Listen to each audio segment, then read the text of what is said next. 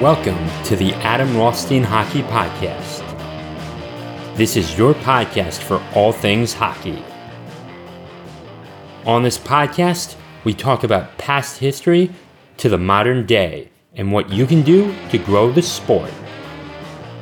I am your host, Adam Rothstein. All right, let's get to the show.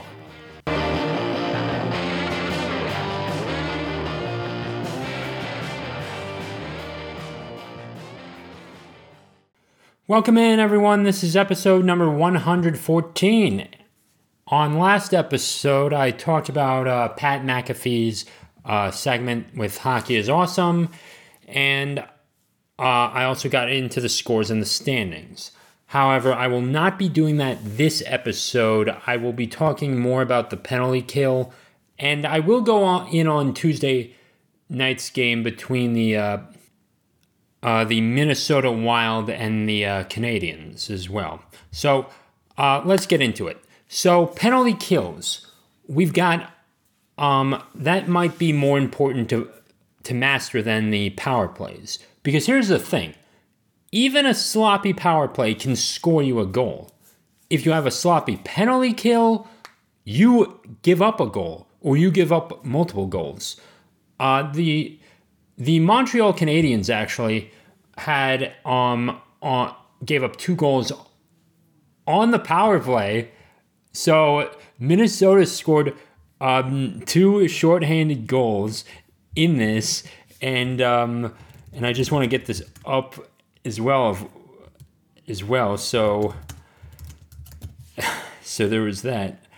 Um, it, let, us take into consideration of what happened uh, with that start as well. The Canadiens are not off to the best start. They're one, one, and one. Okay.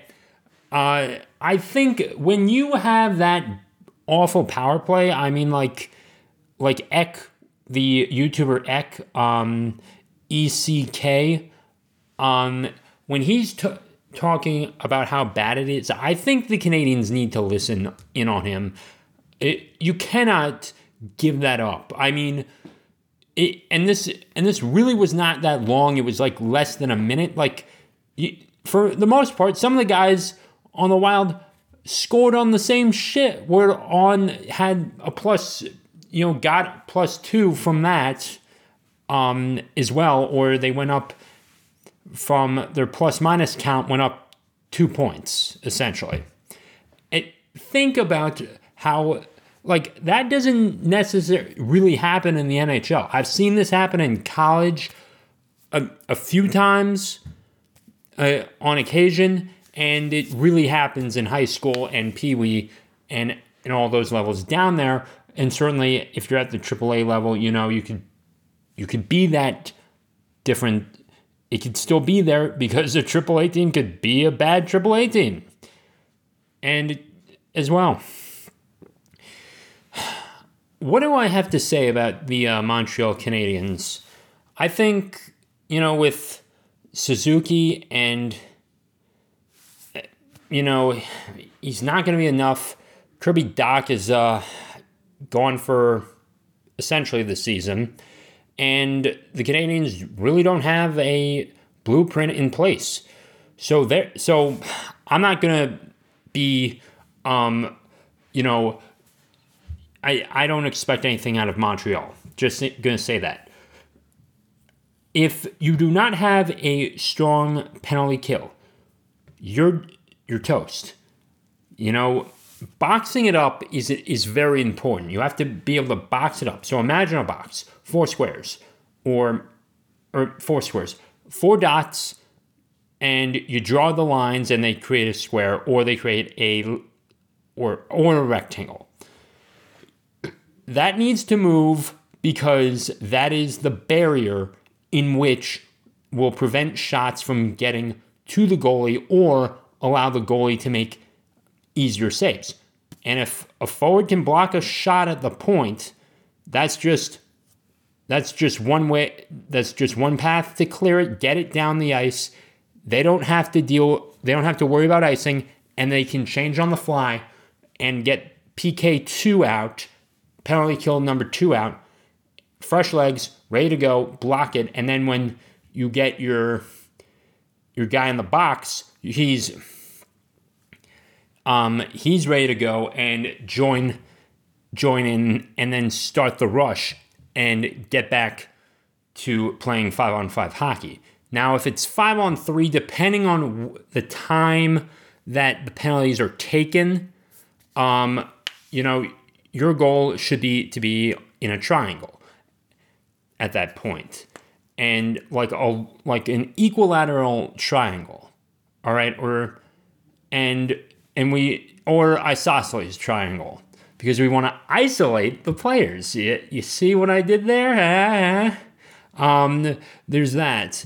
So, um, and to do that for two minutes of penalty kills is tough, and but it's important too. And you can score five on three. I mean, it's been done before in the NHL. It's just very rare, uh, but you can still score. And as long as you can keep it down, the puck down at the end of the ice, you can find a way to get it down and can control the game that way, you know, you could still survive the two minutes. So there's that. But you don't want to go into a square, you want to go into a triangle and and then one player or one defenseman back could still be on you know lean to one side and stop the uh, puck. So if it's coming off the wall from the left side, you one defenseman or one player may on the defending team may want to just inch over a bit. That's understandable as well. But as long as that player can take away the shot or a scoring opportunity, you know, that's the difference maker. You don't want to get too aggressive on your your penalty kills. And and yes, even though this allows the offensive team to get those slap shots and have so much time that you'd think they'd ha- have you'd think they'd be watching the Godfather Father trilogy and and having a cup of coffee with it at that point and getting a slap shot. But no, you can't be too aggressive on the on the penalty kill.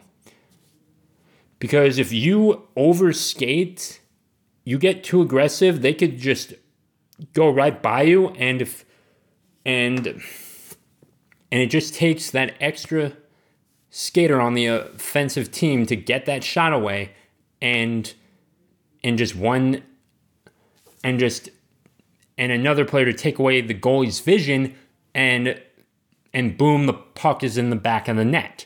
We don't want that. So don't get too aggressive. Stay boxed up and and yes, you can lower your knee to the ground if they try to pass.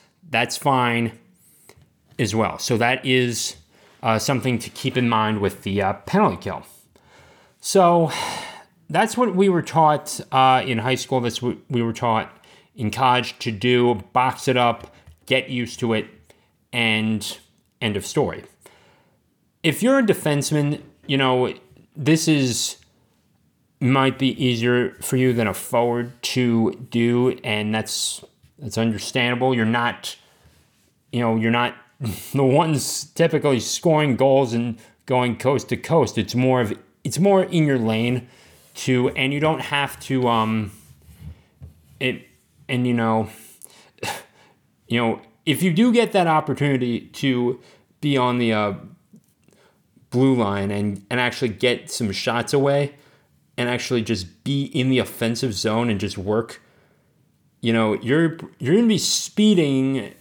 You're you can't let them. Well, they're gonna be able to get more aggressive on you, but you can. But remember, you can still use your speed to get those shots and uh, get a goal shorthanded, which you should do. And don't forget about the breakaway shots as well. Those can come in handy if one player can, if one player on the defending team can separate from the others and just create that space, uh, that's a scoring chance that should be taken. And if one player wants to come in for support, one player should come in for support just in case that initial shot doesn't go through. And then if the shot goes through with the one shot, that's fine. If if it's if it bounces off the goalie's pads, get there for the rebound so you can get shorthanded, so you can uh, get that shorthanded goal. And guess what?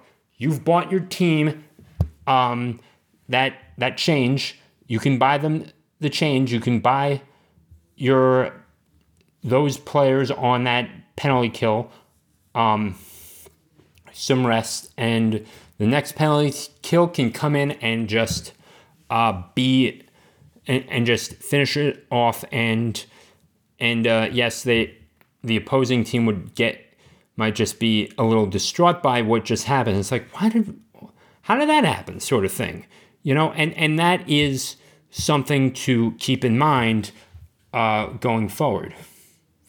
It's not.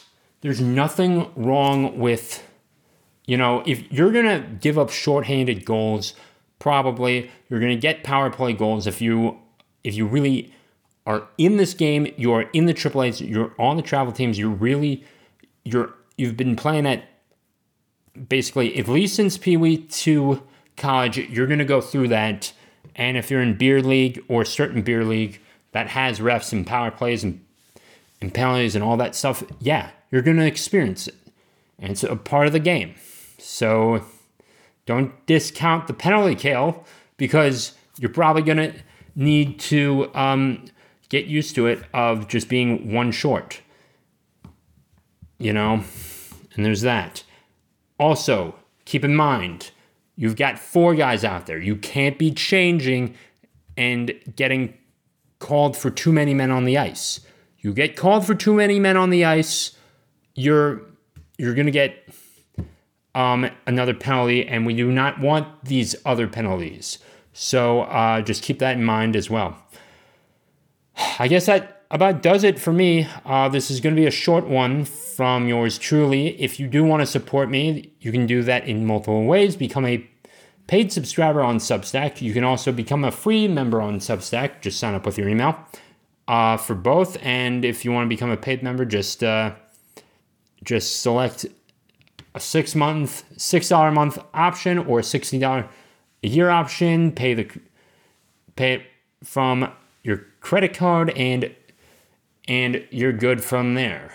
I'll see if there's a way to get it with um, uh, a different way, but so far Stripe's the only one, um, and I can talk about it uh, with them as well.